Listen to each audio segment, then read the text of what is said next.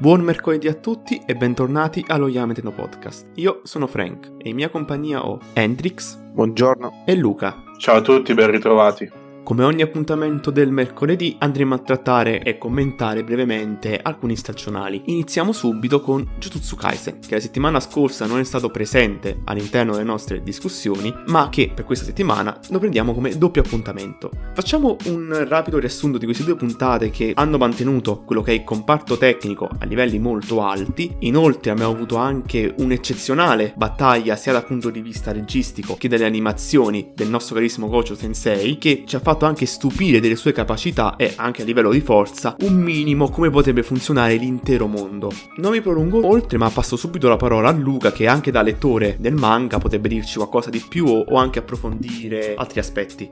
Nel precedente episodio abbiamo avuto questa sorta di allenamento anche un po' comico per Yuji che ha citato anche molte opere di stampo vecchio di Shonen Jump e nello scorso episodio abbiamo avuto l'inizio dello scontro che poi si conclude in questo tra Gojo Sensei e gioco, un episodio incredibile su cui ho poco da esprimermi a dire il vero, trasposizione impeccabile, regie, animazioni e comparto sonoro di altissimo livello e la scena del vuoto incommensurabile di Gojo è una cultura incredibile, seppur preferisca comunque il character design del sensei senza bandana nel manga. E adesso vedremo cosa hanno in mente questi nuovi villain che si sono mostrati in quella dimensione che sembra una sorta di isola esotica, ecco ricollegandoci a questa isola esotica, mi ha fatto anche piacere la scena finale, letteralmente anche dopo la ending, alla Inazzume Eleven. Sì, sì, assolutamente, molto divertente la citazione. Beh, ricordiamoci che anche nella sesta puntata ci sono state diverse situazioni con Itadori che si lamenta che col potere malefico non può fare il Kamehameha oppure il Rasengan, per cui un paio di strizzate all'occhio per gli affezionati dei Battle ci sono state.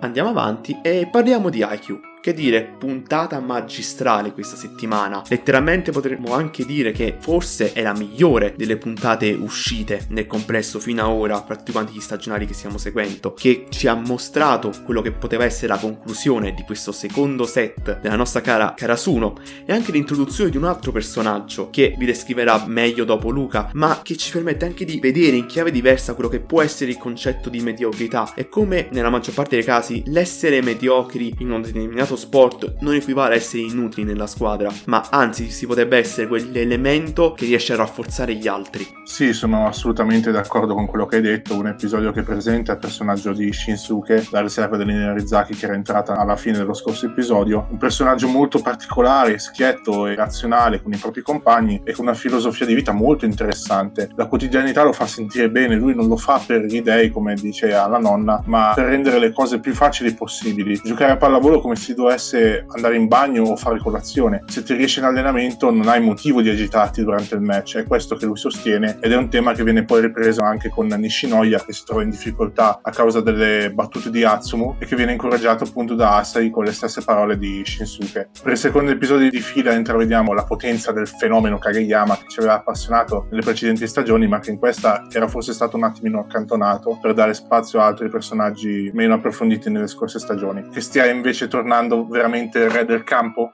Beh, vedremo nelle prossime puntate, ma vorrei soffermarmi su una scena in particolare che riguarda Shinsuke, cioè quando gli viene data finalmente una maglia. Ragazzi, ma quanto è emozionante quella scena!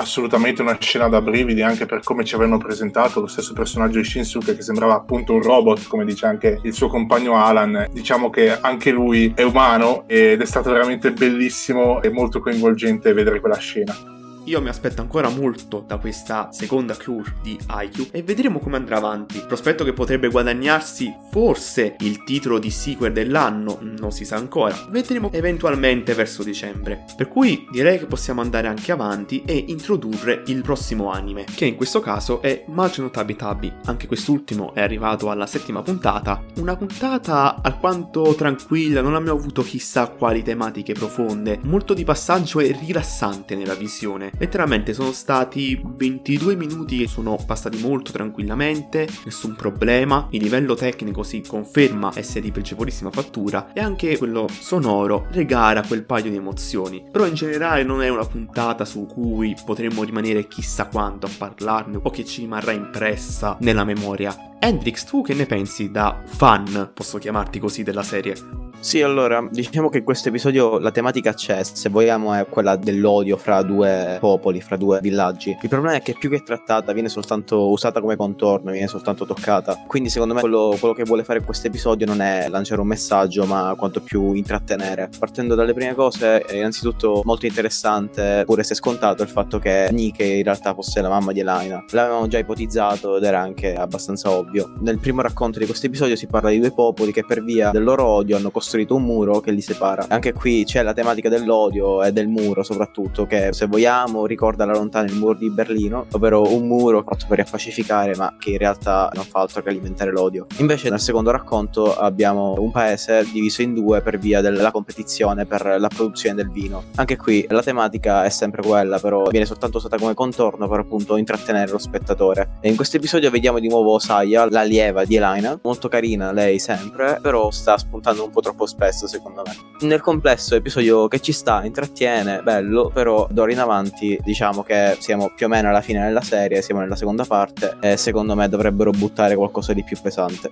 Sono d'accordo con tutto quello che hai detto, volendo solo aggiungere un mio parere, cioè che la seconda parte è stata anche più piacevole e divertente da vedere, per le varie gag, un pochino per i feticisti tra i vari personaggi, ma chiudiamo subito il discorso.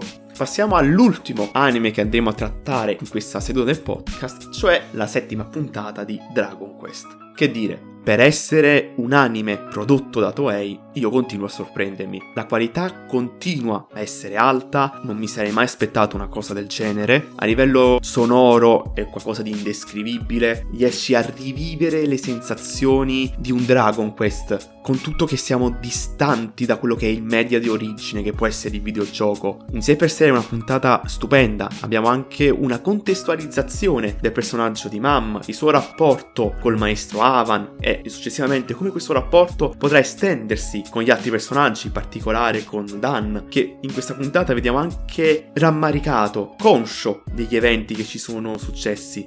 D'altro canto abbiamo anche un lieve accenno di progresso per quanto riguarda Pop, ma vedremo poi in futuro come si evolveranno le faccende, in particolare con il re delle cento bestie. Vedremo anche come andrà avanti il secondo round contro Crocodile, ma quello sarà per puntate molto successive. Lascio la parola ad Hendrix. Te che ne hai pensato di questa puntata e quali sono le tue opinioni?